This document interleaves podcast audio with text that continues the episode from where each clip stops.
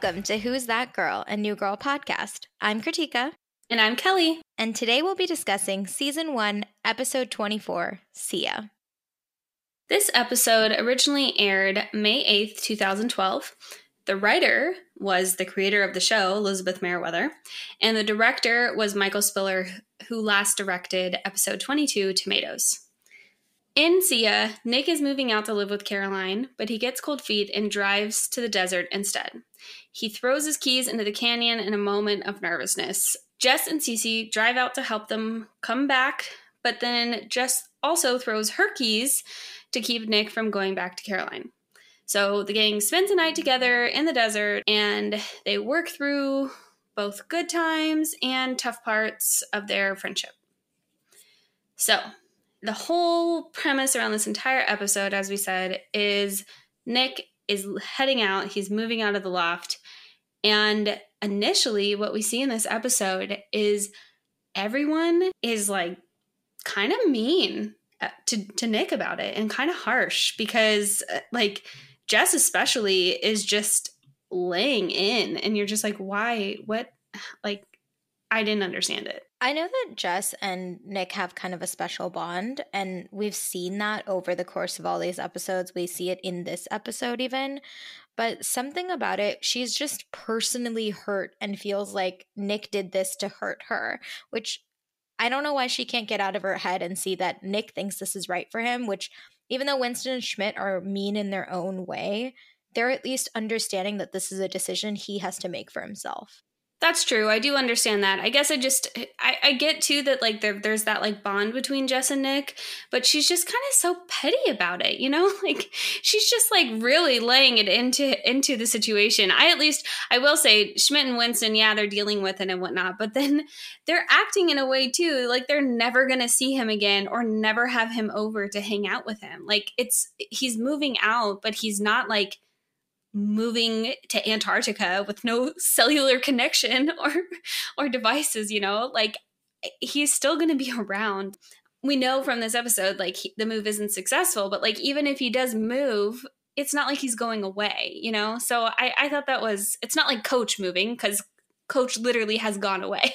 Right. But I think we don't really know what's happened in that relationship previously because he's lived with Caroline before. So maybe when he lives with Caroline, he's kind of MIA and isn't. But more than anything, I loved the way they called back to the plumber because Schmidt's like, I'm going to call a plumber and throw money at him. And every every so often we just get these references to how there's so much plumbing drama in this apartment. Well, I feel like Winston's comment was even a callback as well because he was saying, you know, like, oh, I won't have to pay for you anymore, or like, you won't have to owe me money because that was a whole thing that Nick owed him $483 or something like that. I think both of them, you know, had these callbacks, but then, and then there, it was really weird though. Suddenly they cut to this like mouse trap dummy doll thing, and they're like, all the mice, all the rats come to see this thing because it's weird. I, I'm like, you could just like fill the hole, like block the mouse hole. Why did like I don't know. That's like a Nickism. I don't know. He creates these things. Who knows?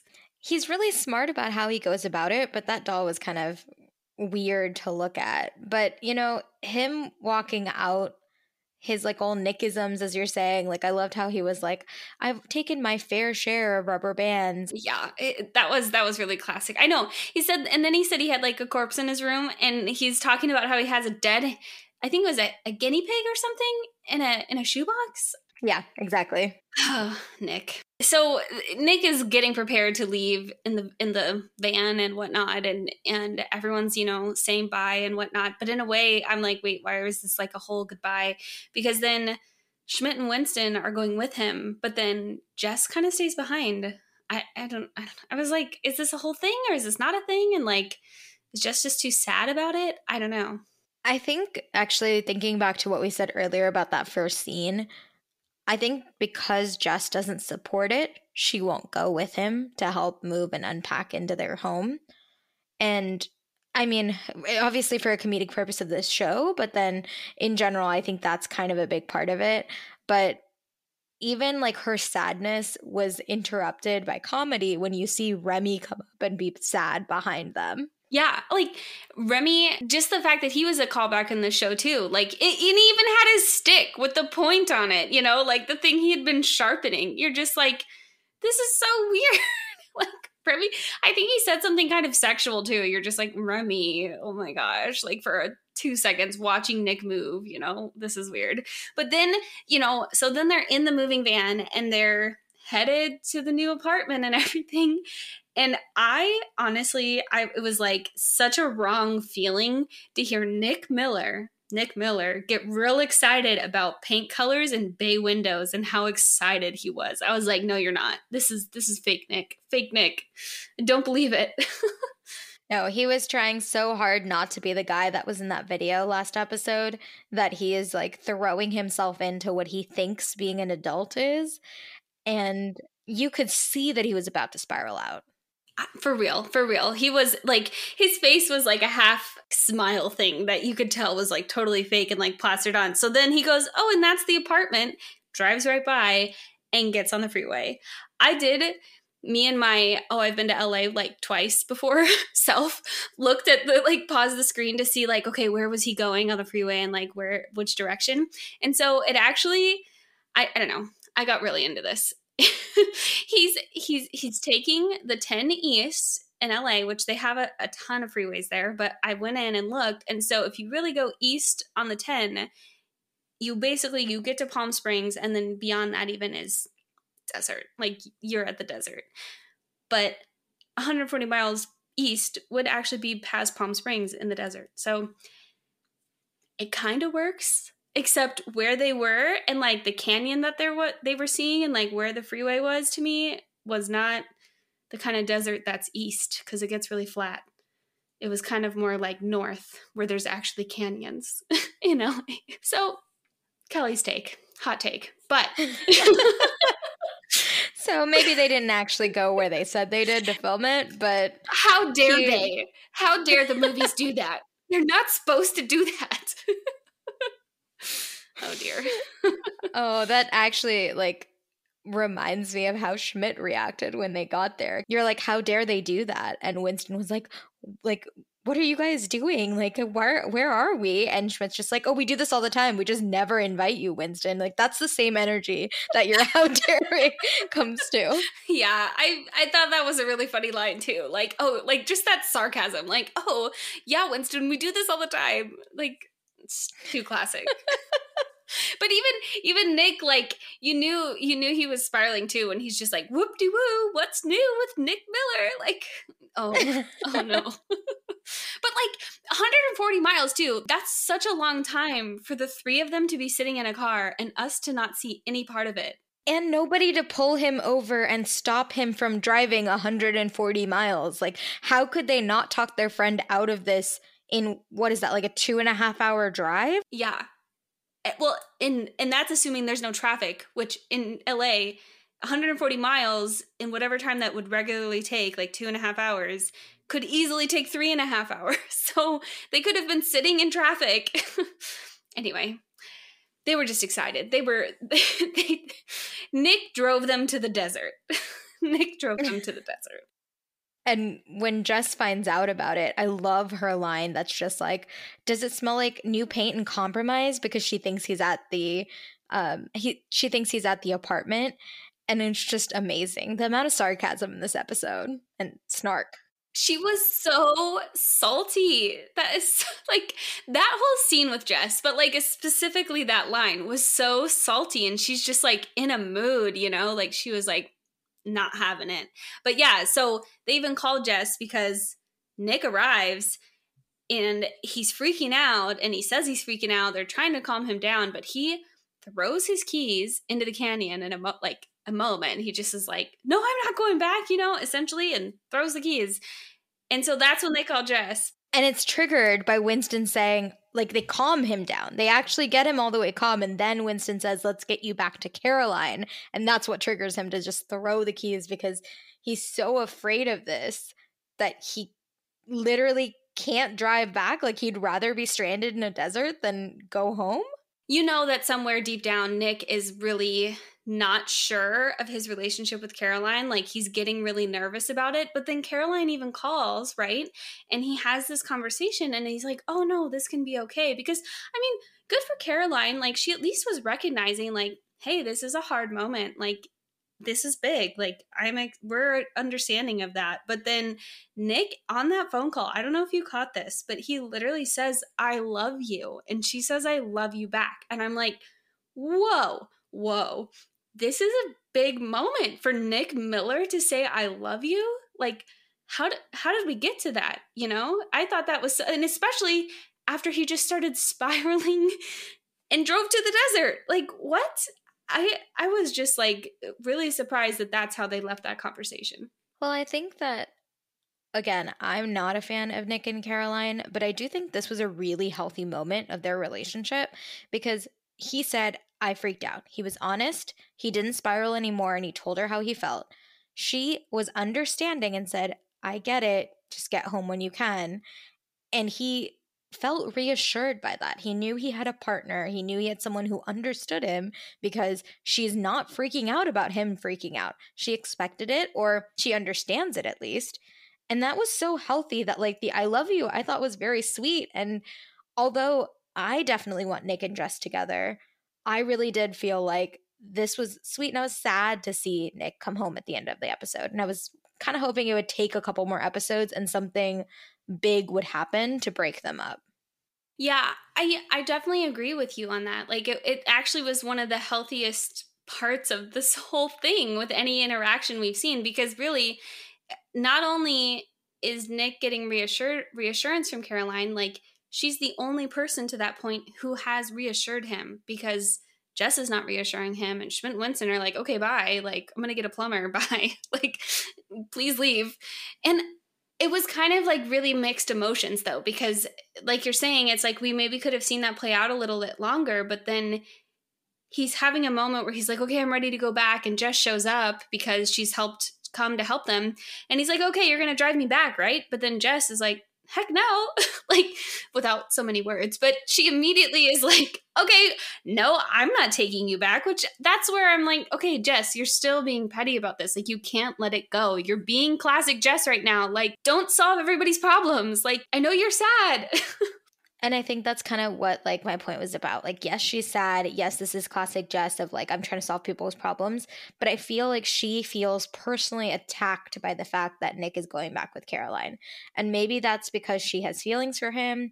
Maybe that's because, you know, her first outing as a friend group basically was going to a wedding to stop him from getting back with Caroline. So I don't know if she takes it super personally that she couldn't stop him because her like personality is one that would take that personally if he couldn't stop her friend from getting back together with an ex that she was supposed to stop him from. Yeah, I I mean, it wouldn't be unlike Jess to still be holding on to something like that for sure. So she throws her keys and they're stuck in the desert now with two vehicles and no keys. And so, because it's a moving van and because they have all of Nick's stuff, they like set up this camp. And it's kind of fun. Like, they kind of made it really fun. It's so cute the way they made it like a tent, like they're camping out.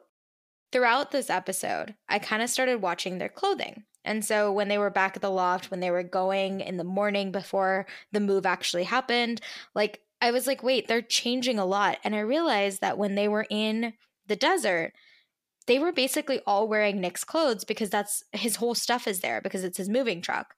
And I thought that was so cool that he's like, oh, we're just all hanging out. But it was like they were actually all saying goodbye to Nick by bringing a piece of Nick with them. Like I felt like it was so symbolic because I don't think I've ever seen Schmidt wear flannel or plaid or anything like that. And he was sitting there with this blue plaid shirt on and you know, Jess and Cece wearing these puffy jackets and like that's all stuff from Nick's moving van. And I just felt like it was so symbolic of their like goodbye to him.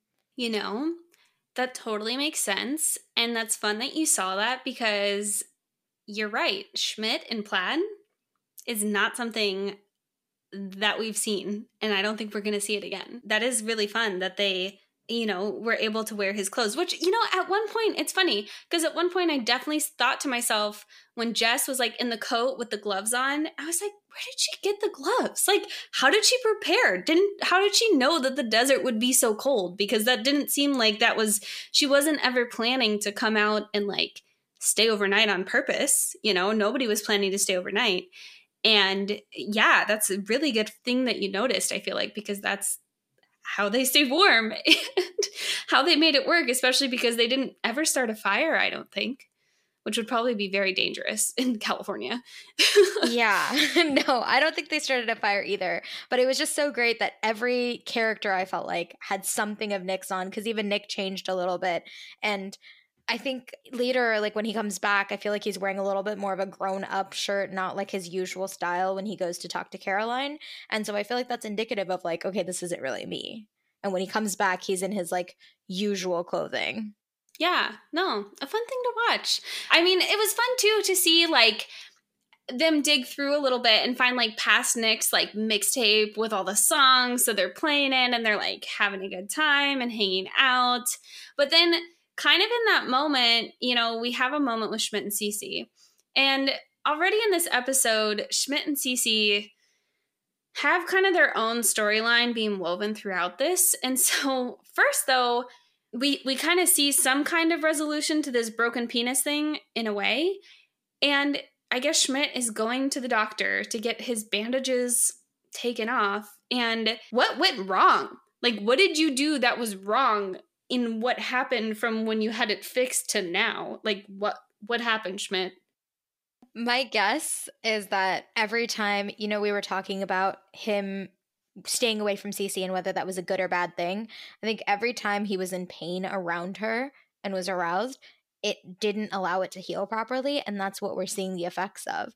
That when he took the cast off or whatever was on there, it didn't heal properly, which is why the doctor was like, oh my gosh. And he was like, no, this can't be my penis. Like, what's happening? And so that's why they end up putting it into like a hard cast, I think they said. And so I think it's just he didn't let it heal. And now he's still in the process of letting it heal. I don't want the details on that, but I also don't get it.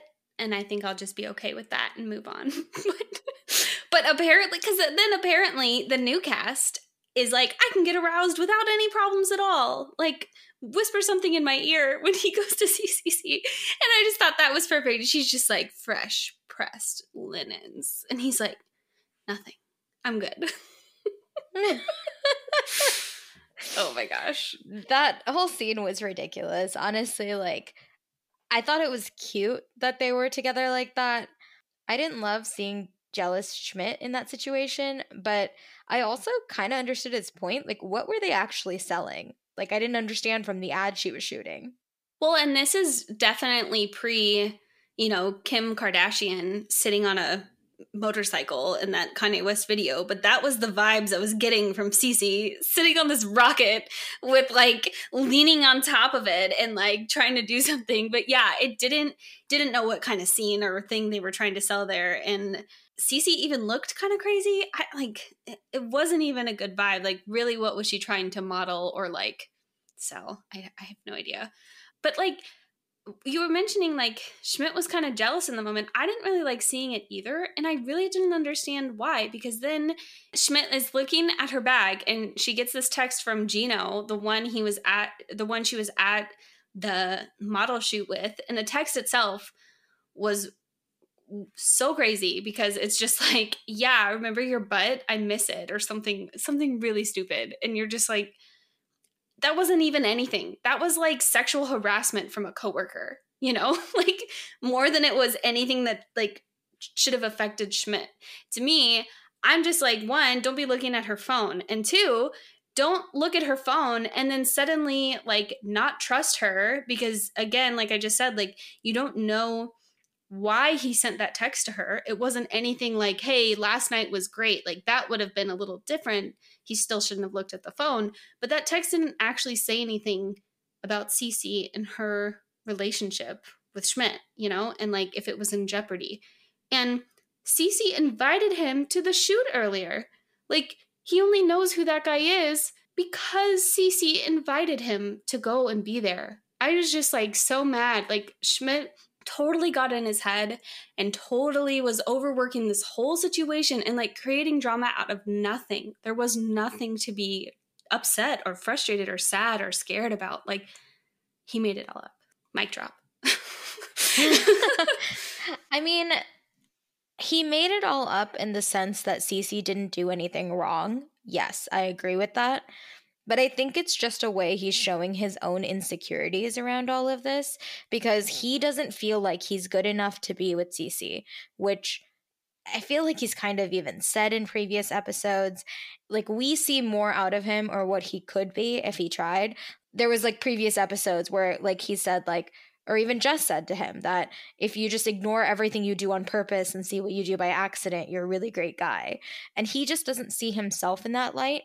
And so I get where you're coming from. I don't think he's right for looking at her phone and not trusting her. And to your point, no, the text didn't say anything. It wasn't Cece sending that text, and it wasn't anything like incriminating of something she had done and hidden.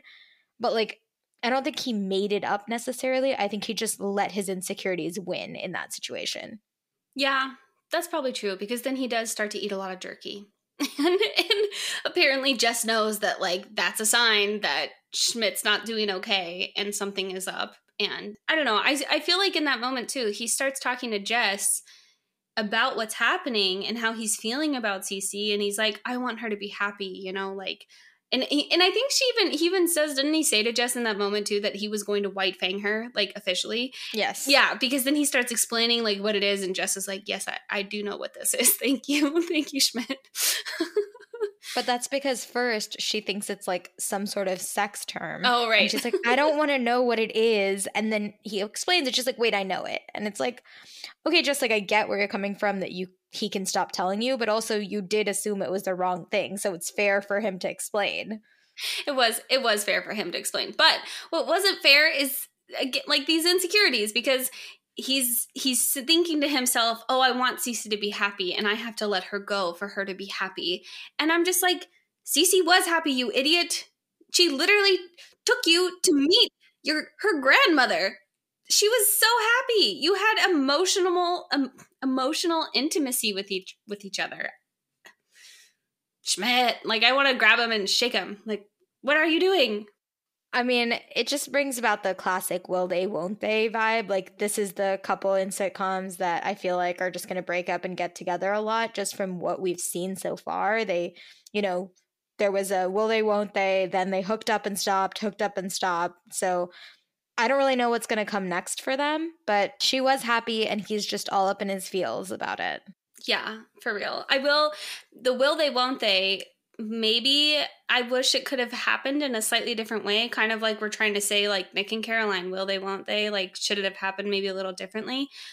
However, the fact that this is a comedy and that we actually got to see Schmidt play out this whole white fang business actually made it work really well. it was pretty great. I mean, I loved, I loved how committed Schmidt was to what he was doing you could not like break that man at all. He was committed. He was doing White Fang.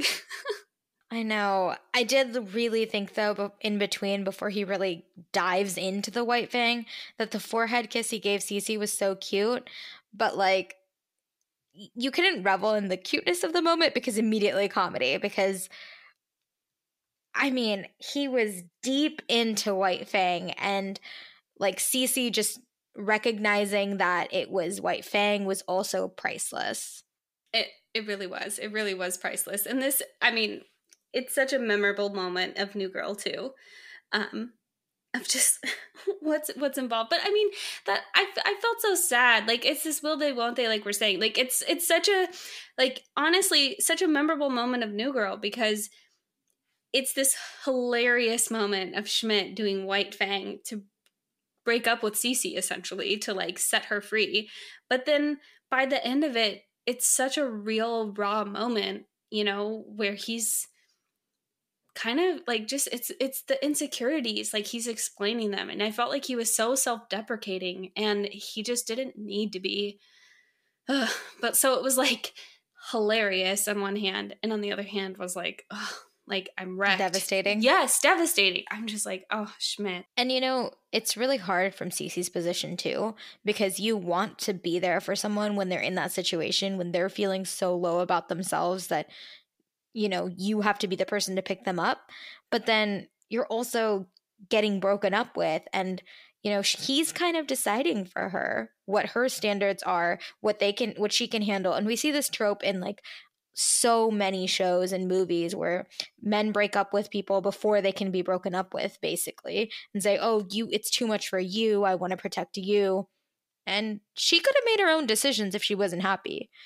I think he's just protecting himself a little bit too from being dumped by her later. Yeah like it was almost preemptive but nothing was indicating that she was in a bad place you know? Yeah he he he was he was deciding for her and so yeah, I'm with you that it makes put Cece in a bad spot because it's like Cece's not the kind of person from what we've seen in the season so far to be the one to kind of fight for something when she's being put off of it. You know what I mean? Yeah, like it's hard to fight through the anger of being told to think a certain way and act a certain way with okay but i do care about you and you're in a bad place too like he's putting her in a bad place so that she can't even help him yeah no it's true I feel like too though this white fang thing, if you will, like this like concept of white fang.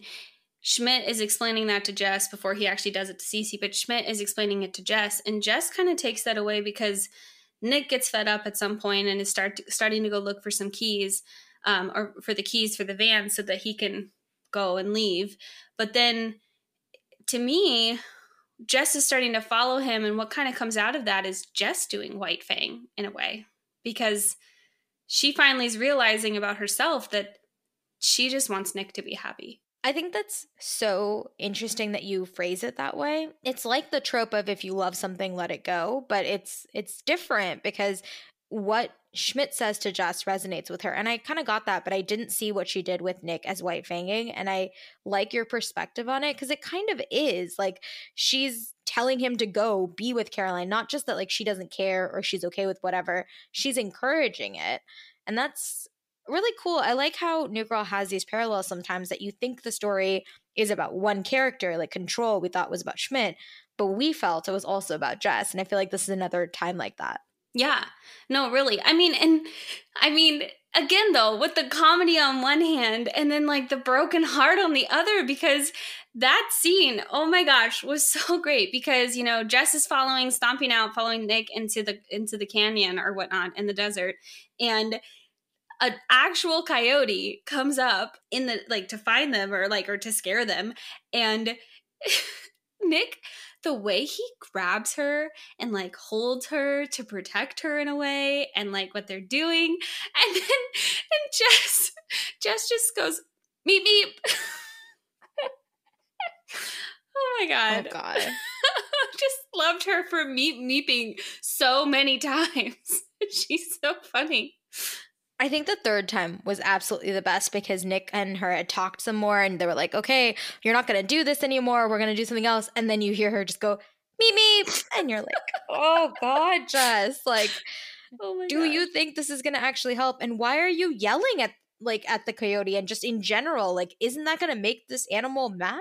I don't know that meep meeping was the right way to go. And it's very adorable. Like, I mean, or as they used to describe Jess in 2012, adorkable, how she connected, which like is its own thing, but how she connected uh, seeing a real life coyote to the whole like coyote roadrunner thing and how a roadrunner is what's going to scare a coyote. But really, honestly, what ended up doing it, and she's like, oh, if, if, to beat the coyote, you have to be the coyote. And so she puts her hood up, which has this fur on it, and she's like crawling and growling or like howling to like scare the coyote. But being from Southern California, where there's actually these coyotes all the time, I will say the reason that worked in the end is because you're actually supposed to be big and assuming and loud so that you actually scare the coyote away. Because if you seem big and loud, then it gets scared of that. So it makes sense. So the yelling was good. yes, the yelling was good,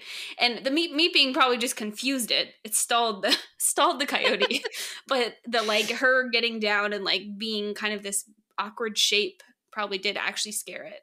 Why did she have dirt in her mouth?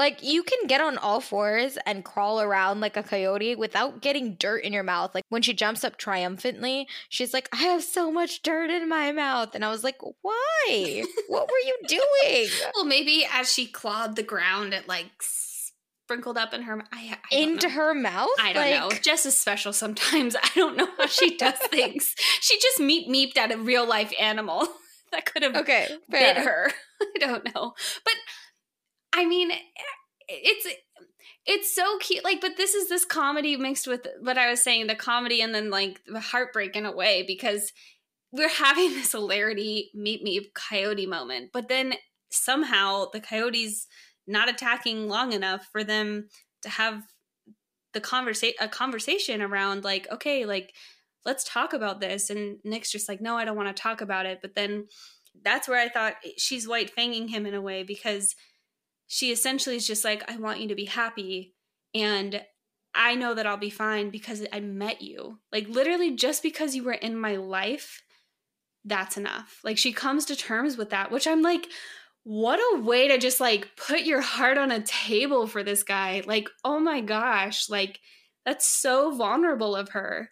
Yeah. I mean, extremely vulnerable. And I liked that Nick appreciated it too because before she says that, he says, No, you need me too much. So they know each other and they know, like, nobody said that Nick needed Jess, but I think we all knew that Nick needed Jess too. And it's so nice to see that appreciated and acknowledged because, you know, back when she was being such a good friend with him, about like being injured and potentially finding a tumor he was like oh you can't speak at my funeral and like being mean to her and i it's so nice to see how far we've grown that it's not just like drunk on pain pills when he's saying like i care about you and stuff and you can see that permeating every aspect especially in this scene. Well and even and even in this scene like i totally agree with you 100% but then even in this scene he, he like is acknowledging that she is acknowledging to just be okay with it and truly letting him go. And it's almost like the fact that she let him go is what freed him to want to stay in a way. You know what I mean? Because at the end too, like at the end of this whole scene too where the coyote finally runs away, he's so excited that he even like grabs her and like is like holding her and hugging her and I'm just like, "Ooh, the chemistry. like this is real. This is hot." Do you think that part of why Nick wants to move in with Caroline is because Jess doesn't want him to and he wants to prove her wrong? Like he is good enough to do this, he is like in the next phase of his life kind of thing? I mean, maybe to prove her wrong a little bit. It could also be that like he wants, yeah, prove her wrong and like not that it's the only reason that he's doing it, but like that that is one of the reasons and when that kind of falls through like you're saying, he goes and sees Caroline and kind of realizes that this is not the place I'm supposed to be.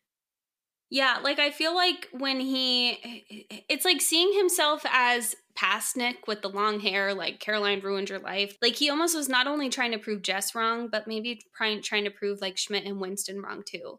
And I think we were discussing uh, in the last episode even that Nick is or I was discussing what I was thinking is that Nick is the one who's really grown, maybe more than Caroline. So even in this moment, it's like maybe even though Nick is has saw himself as past Nick and he's like, no guys, like I'm gonna go lease an apartment with Caroline. I just signed it. And Jess is trying to convince him, like, no, like you don't need Caroline, you're successful and all this stuff. And he's like, no, I'm gonna do this because even like you said, like the paint, the paint colors at the beginning, he was he was doing and saying things that he's like, oh, this is what I'm supposed to be doing now. But he didn't need to be doing it. But it's it's almost like he was trying to prove a point of like an idea that we all have in a way, but then it was to everybody, even himself. I figured he was trying to prove it to Schmidt and Winston too, but I fig- I kind of thought that he had that wasn't really as important once they accepted. Yeah, he's going to go. We're just going to do this. We're going to um, spend all this money, whatever. And so I felt like you're right. He did need to prove it to himself. And I feel like Jess was one of the last things that he was still proving that he could do more. And maybe it's a combination of seeing that she accepted him moving on as well and realizing that her acceptance means that he can accept it for himself, which is really great. And to your point, exactly right. Like he has grown so much from the pilot. Yeah, so much. And there's so much that he while he's still very insecure about things and like obviously still needs to figure out how to use his words better instead of throwing his keys into a canyon um, he at least is realizing what he wants and what's best for him and not what he need what caroline wants of him if that makes sense. Because we didn't get to see so like the next morning they all stay overnight in the desert and they're going to take him to drop him off, but like we don't get to see him and Caroline actually like break up. But I imagine it's him doing what's best for him. Yeah, we really don't see that much of Caroline, but even before that, you know, I loved that when they dropped Nick off in the morning, Schmidt gave this Fredo kiss again, and which just like return of the Fredo kiss from injured. It was amazing to see that it was back. Yeah. You know, this episode really had a lot of callbacks to different points in the seasons, just like little one-liners or little moments and that was that was really really a cute thing to see is the, is the Fredo kiss. Like Schmidt really cares for Nick, which we all know. And Schmidt just went through this like weird kind of breakup in a way with Cece. And so Schmidt needed his friend. Yeah. I think it's great that it's a season finale with all these callbacks that you're talking about because it's like kind of like wrapping up the entire season together. Yeah. Well, and then, you know, when they're dropping him off at the apartment, it was just kind of a weird thing because even Cece gives Nick a hug. Like Cece's in everyone's in the car and you know, Nick's out, everyone's saying bye, and Cece gives Nick a hug, but then like even Jess, it's like it's like too hard for Jess in that moment to like stop and give him a hug. So it's just like a look. And then that's where we get the name of the episode because she just goes, see ya, you know, like, oh, oh, I don't know. I loved it was it was like such a touching moment because she really like she was staying true to what she was saying in the desert because she's like, see ya, you know, like go on, like really be free and be happy. Like White Fang, White Fang, go on, get, go on, get. and but then you know, of course, the episode ends where Jess looks out the window and she sees the moving van and she's like, wait a minute, you know, like, what's that doing here? And we hear W N I C K, which I loved. I was like, oh, he made his own like radio announcement. W N I C K listeners, like, here's this hit for you. And it's ACDC all night long, and everyone starts dancing, but isolated from each other, but they're also happy in dancing. I actually really enjoy that they were separate because it was like, okay, we know we're all happy about this together, but we're experiencing it ourselves. And it allowed Jess and Nick to share a look that no one else was a part of, which I think is really adding to their chemistry and stuff. But I also like we are talking about callbacks. There were so many just even in the scene. Like Winston, we see the little mural bedroom wall we've talked about before. And then Jess is doing her little chicken dance from the wedding episode. And I was so excited to see all of this.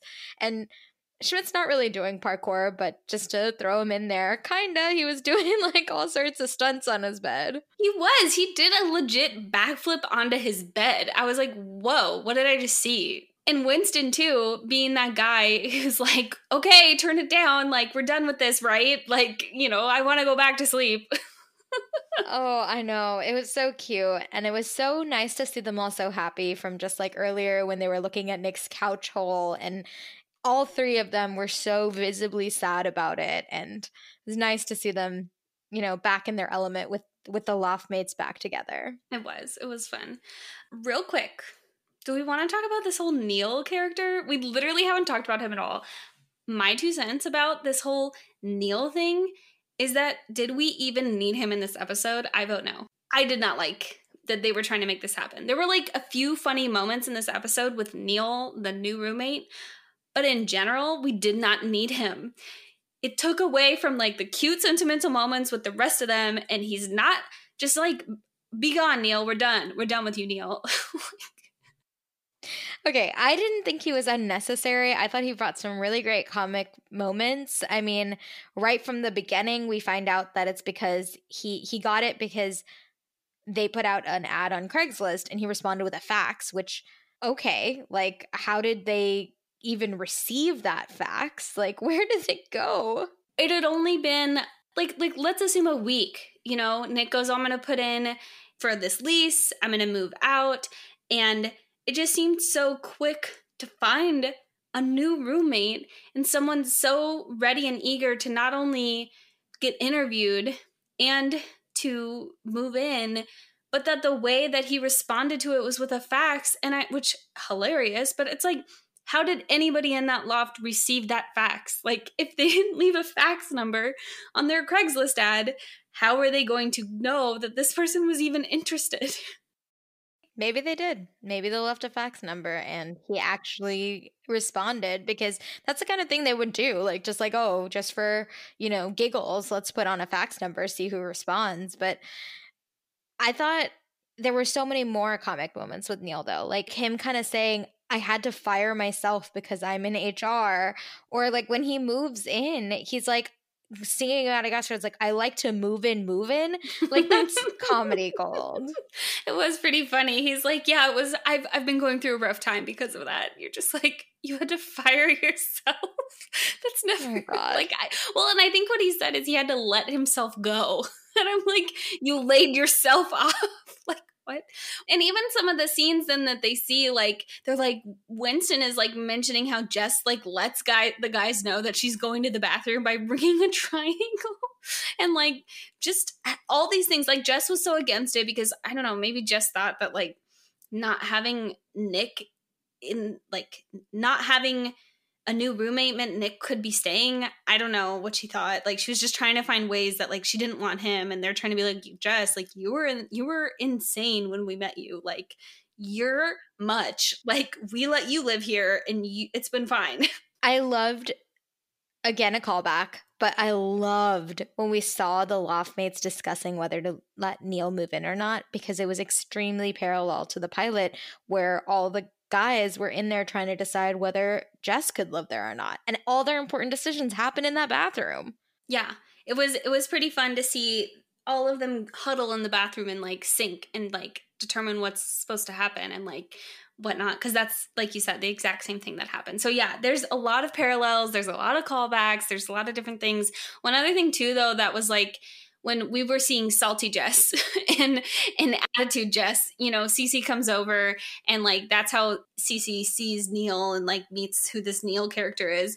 And she's like, "Oh, do you want to do a sex only thing with him?" And I'm like, "Jess, like you're just firing it out at everybody." I don't know. She just was it just was like all all downhill for Jess in this episode until she had her moment where she realized that she needed to like just let things go because Jess was resilient in letting people do what they wanted to do. I don't know. Just was a lot. She was definitely taking out everything that she felt on other people until she could make her peace with it.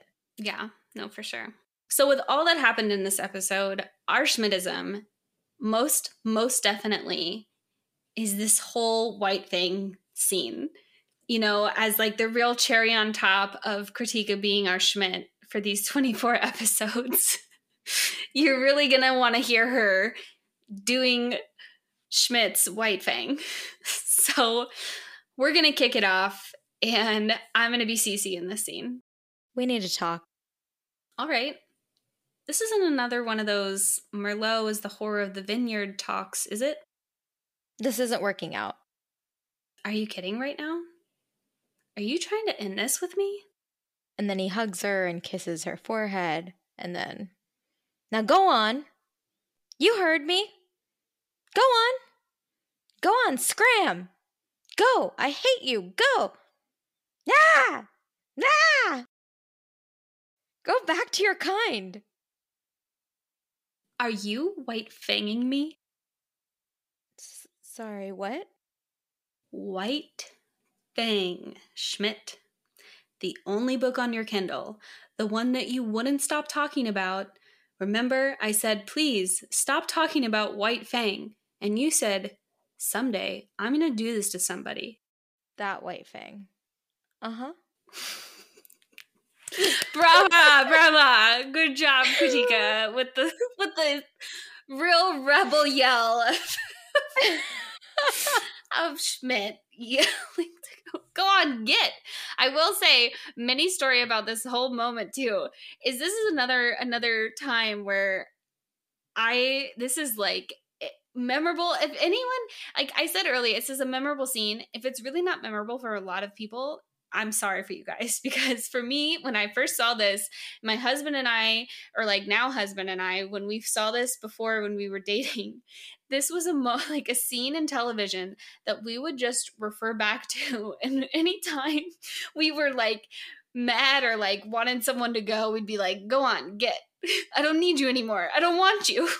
It's just such a fun moment to think of Schmidt. Like, and it's not even from the movie, like, because there's a movie and there's a book, but it's not even from the movie White Fang. It's only this scene of Schmidt white fanging Cece that I'm like, this is this is what I want to recap in my life and like refer back to is like, go on, get. I don't need you anymore. Like when you're trying to seem tough, but you're not. You're Ugh, I love it. I love this scene so much. Thank you, Elizabeth Meriwether, for creating this. it's such a good use, honestly. I have to say, unfortunately, I didn't remember this going in, but watching this just was amazing to watch with that in mind because I had no idea it was coming. I'm I'm so glad you got to be re-surprised. many of many of the episodes this season i feel like i got i didn't remember all that really happened because it had been so long since i'd first seen it. But this before we even got to this episode i knew all the plot points. I remembered it so so clearly. So switching gears a little bit getting into our not in 2020 we didn't have a lot this episode. The one that we wanted to highlight we've actually talked quite a bit about already and it's how Jess continues to push her own views on Nick and like we've talked on previous podcasts too, how she thinks she knows best and how she handled a lot of this until the white fanging situation occurred. And the silver lining here is she does end up getting to a point where she's okay with it, but it was really hard to watch Jess in that position for a while. Yeah, like as as much as it was kind of funny at times uh, with some of the quick comebacks and like one-liners that Jess had, she was, like I said earlier, very, very salty, very manipulative, and just very focused on her own agenda of keeping Nick where she wanted him and having that control. Honestly, that was a callback to control in and of itself. And is as much as she got like the silver lining like we said, like she got to that resolution of letting Nick go and letting Nick do what was best for him. It just it took her a little while to get to that point in the way she was trying to help him do the best thing like again just doing her classic Jess of just thinking she knows what's best and like pushing that agenda she still has some learning to do. So like Kritika said it wasn't a lot for not in 2020 but then with our pop culture segment there was quite, quite a few references and moments in this episode. We're going to list all of them in our show notes, which you can find at smallscreenchatter.com. One of the ones that we're going to include in that is White Fang, both links to the book, links to the movie, and just some different clips in there. We're not going to dive too much into that in our pop culture segment, um, but instead, we're going to talk about Nick's mixtape music. Yeah, so there was four songs that we noted that came off of his mixtape. So the first one being Breakfast at Tiffany's by Deep Blue Something. So this released in about 1995, which Kelly did the math and that about tracks to when Nick would be about 14, most of these songs would have been popular or just coming out. So Deep Blue Something was an American rock band, and they're very well known for the 1995 hit single Breakfast at Tiffany's, which was on their album Song, but re released on their album Home later after being re recorded. And that album achieved gold record status, but the band itself has been kind of known as a one hit wonder because this was the band's only hit, and everything after that couldn't really match the success of Breakfast at Tiffany's. Yeah, I definitely remember this song from when I was growing up, and it's very, very catchy. So I totally see how it was a one hit wonder, but I don't. I've never heard of this band and I didn't know like this is one of those songs that like came out of that time and it definitely sounds like it's from the early 90s but then I wouldn't have known if they recorded other songs or not you know like i i just know the song on its own it's its own living thing yeah, that's how I kind of feel about the second one that he had, How Bizarre, which is by OMC, which stands for Otara Millionaires Club. So this one actually came out in like December 1995. Sometimes they're referred to as 96. And this band was a New Zealand music group and the full name of it is kind of this like tongue in cheek reference to the fact that Otara is actually one of the poorest suburbs of Auckland. So it's kind of like a play on that. But this song has been used in a lot of things like the 1998 movies Palmetto, The Parent Trap, and it's also the in the first episode of the second season of the show Clueless which is not the movie, but based on the movie. But I thought the song was so great because I actually know it from TikTok because this got really popular in TikTok in last year, 2020. And there's over 100,000 videos made with the sound, and they've had like a total of like 1.4 billion views. So, although this song came out in the late mid 90s, it's gotten so much more popular again in the 2020s. Um, so, what I'm hearing, Kritika, is that you did not stand Lin- Lindsay Lohan in The Parent Trap when it first came out. And so much so that you had the album on a CD and you listened to the Parent Trap album in your boombox for hours on end and knew this song backwards and forwards because it was on that album of the Parent Trap soundtrack because that's how I know this song. not because of TikTok and not because of this last year, but literally from the Parent Trap and the Parent Trap soundtrack. so I obviously know the Parent Trap very well, but I definitely cannot say I know the soundtrack well enough to have recognized the song at all. the next song on the mixtape is Mm Mm Mm Mm, and I'm not joking. That is the name of that song. It is by the Crash Test Dummies. It came out in 1993. The Crash Test Dummies are a Canadian rock band. They're from Winnipeg, Manitoba in this song, each verse, I guess, describes isolation and suffering of a child, and two of those have physical abnormalities. I've heard of this song before. I've heard the clips of it going, mm, mm, mm, mm. don't quote me on those pitches. It's very a monotonous song. I don't love it. Um, but apparently, when it released, it was super successful and it's frequently now listed on the most awesomely bad songs ever. So, in the past, we've featured a lot of different people in our pop culture who are like the greatest songwriters of all time from the Rolling Stone magazine. But now, Rolling Stone is calling this song one of the 15 most annoying songs, or like the 15th most annoying song. it's not surprising. That's amazing that it's kind of flipped the script on what we normally see in these pop culture references. Nick redeemed himself on his mixtape because the last song, or maybe the first song, or whatever kind of order it was that we hear in the episode that still came from his mixtape was You Shook Me All Night Long by ACDC. This song came out in 1986, and ACDC is an Australian rock band formed in Sydney and it's formed, though, with Scottish born brothers, Malcolm and Angus Young. And ACDC is actually an abbreviation of alternating current direct current in reference to electricity. And the brothers, Malcolm and Angus Young, felt that this name symbolized the band's raw energy and power driven performances of their music. So, this song specifically, Shook Me All Night Long, was their first single with the new lead singer Brian Johnson replacing Bon Scott, who had died um, in 1980. So originally, this song was like come, put together in 1980, but it came out in 1986 just because of that lead singer passing away. But this song as well has is placed at number 10 on VH VH1's list of the 100, 100 greatest songs of the 80s. So quite different than the mm, mm, mm, mm song You Shook Me All Night Long is a big hit and very, very singable. And obviously very danceable, because that's what the whole apartment danced to at the end of the episode. Yeah, I have to say, when it started playing on the speakers or on the show, I was definitely jamming out with them as well. So, in this episode, we also see Mary Elizabeth Ellis or Caroline. We've obviously seen her in a couple episodes so far, and we promised you we would do a guest star spotlight on her. So here it is. Obviously, Mary Elizabeth Ellis has been in so many things. Like the list goes on and on. Um, some of her movies are Godmothered, How It Ends, Masterminds, The Truth About Lies, and then she's also done notable TV shows like Without a Trace, It's Always Sunny in Philadelphia, Santa Clarita Diet, The Grinder. She was in some episodes of Happy Endings, and obviously she was a New Girl. She also did an episode of Reno 911. So she's been in so many things.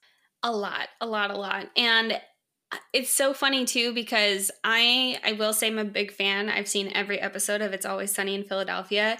And then only much, much later, after I'd seen many of the seasons, found out that she's actually married to Charlie Day and he's just her co-star from It's Always Sunny in Philadelphia. And I was just like this is my my mind's blown because they're just in so many scenes together. And it's such a long running show that she's literally done that since 2005 and it's still going.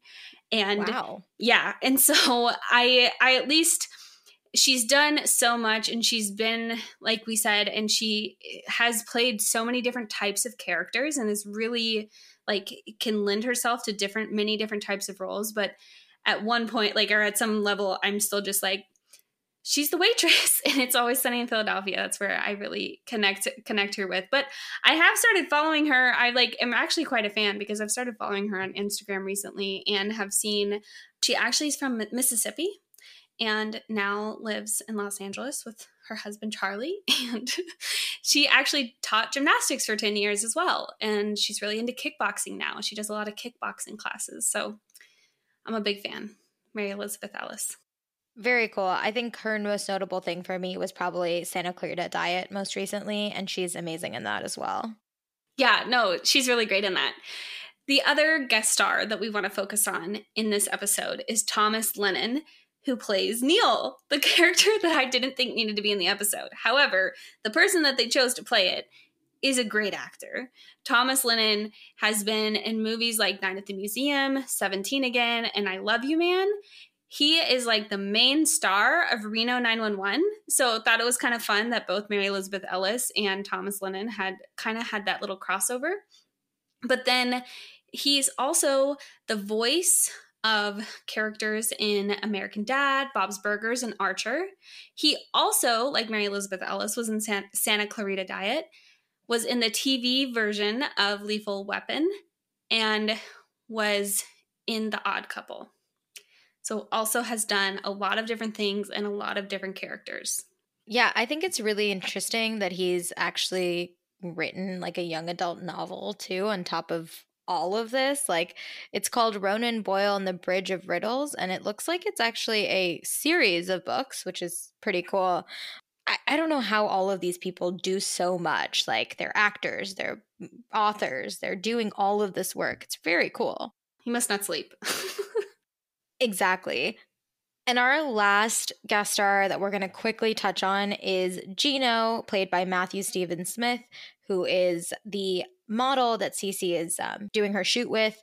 And he's been in some things like The Beloved, which is a movie, and he's done reality shows like Too Hot to Handle and America's Next Top Model. And Too Hot to Handle is something that actually just came out in 2020. So it was very top of mind. So when we saw this, immediately I was like, oh, I remember him from this show. And it's so weird to see him on like New Girl, like actually acting. Yeah, I've seen some episodes of Too Hot to Handle and know now that I've looked it up, like totally know who he is on that show. But then I'm like, wait, why is he a new girl? like you have to like I don't know, I always forget I mean, I don't forget, but I don't think about really hard that all these reality stars are really just trying to be actors or whichever way they go about it.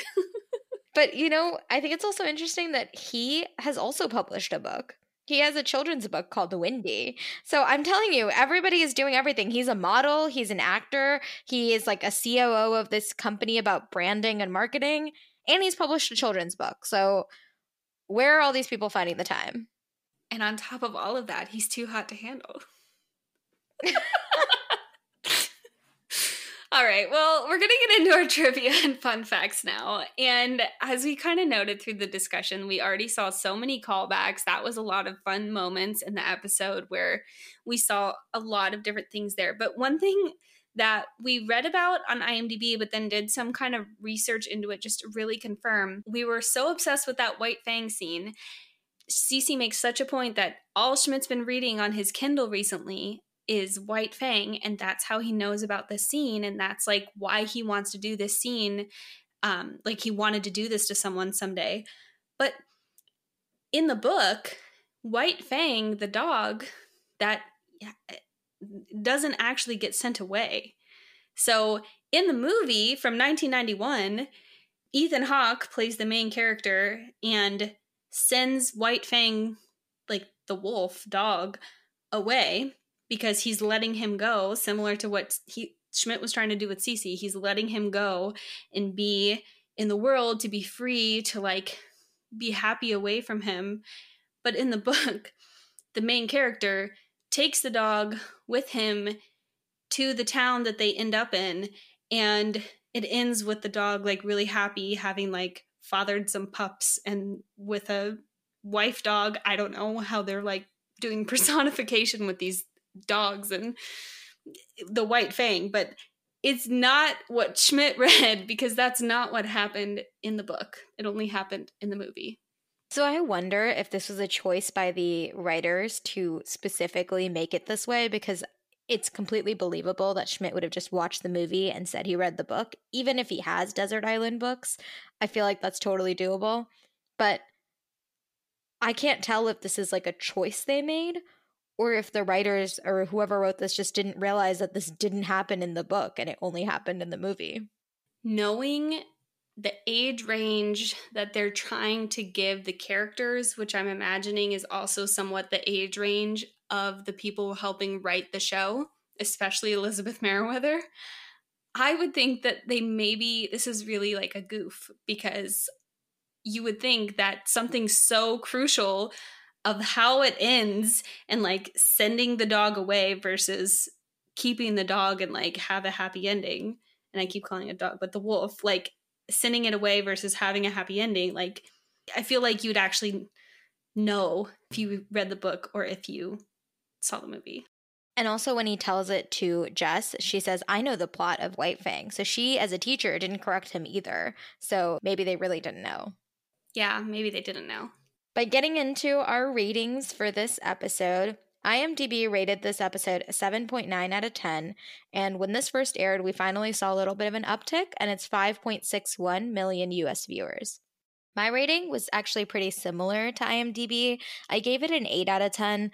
I liked this episode, and talking about it has definitely hyped me up for it a lot more, but when I was just watching it through, there were parts that just didn't grip me that much, even though maybe it was just being sad that this was kind of a season finale.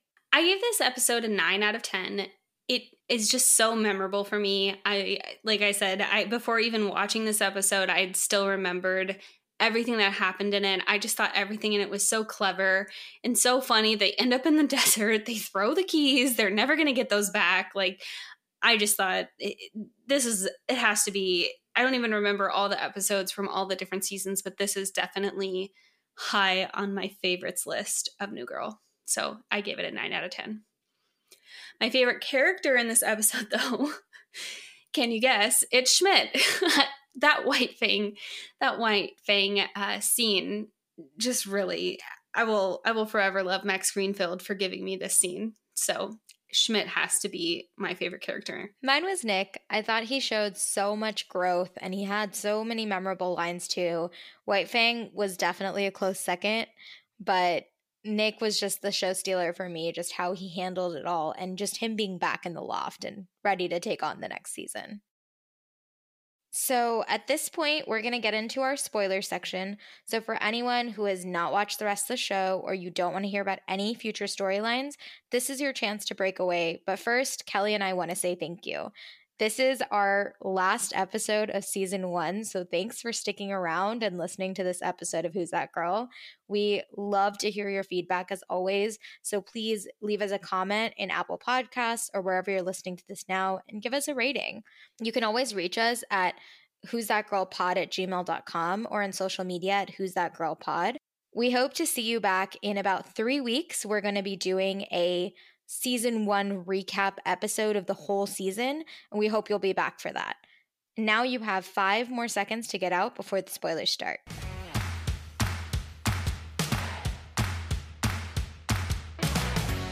So, getting into our endgame couples at the end of season one, here's where we stand. So, Jess and Nick super exciting. Their obvious chemistry. We've been talking about it the whole podcast. So we actually gave them a 7 out of 10. It's very exciting to see the two of them kind of grow even though they're not close it doesn't seem like they're close to truly dating each other they've kind of got to another level of their friendship and where they're at with each other from this episode from the end of the season and how they come to an understanding with each other. Also, there's so much like touching. There's so much touching that you know that there's going to be something like it's giving it away, you know. There's just too much chemistry for them not to have anything. So, that's why we gave it a 7 out of 10. Schmidt and Cece, we gave them a lower rating. So, I think the last few episodes we were saying 10 out of 10. They're this really great couple. We're so excited. But then as we kind of touched in this episode, they kind of created this thing out of thin air, out of Schmidt's head, insecurities, and now they're kind of broken up. So it's a 5.5 out of 10 in this episode because they had like some okay moments together. There were some things there, but there also wasn't. So then they're kind of broken up. Yeah, it was really sad for them this episode. The whole White Fang scene we love kind of tanked this ranking. But that's also kind of why we made Schmidt's douchebag rating a 5 out of 10. So always the 10 out of 10 is Schmidt's a total douchebag, and zero is that he's a super genuine guy. And he was kind of right in the middle for us this episode because he had some moments like how he was treating Nick about Nick leaving and how he kind of broke up with Cece, but he was also so vulnerable about it and the reasoning behind it. So it was really split even at a 5 out of 10 for us. Yeah, and that's really all the spoilers we have from the end of season one. As Kritika mentioned, we are going to have a season one recap episode for you next. That's going to come in about three weeks. And we're going to really wrap up everything from the whole season, as well as some of our moments and some of the things that we tracked and gave in information on all season long and anything that we might have missed from some of the se- episodes all season long. So, we really want to thank you, especially for sticking around with us through episode 24 of season one. And please, please, please, especially as we're prepping our season one recap, write to us at who's that girl pod at gmail.com message us on Instagram or Twitter at Who's That Girl Pod. And we're really excited to see you back for that recap episode.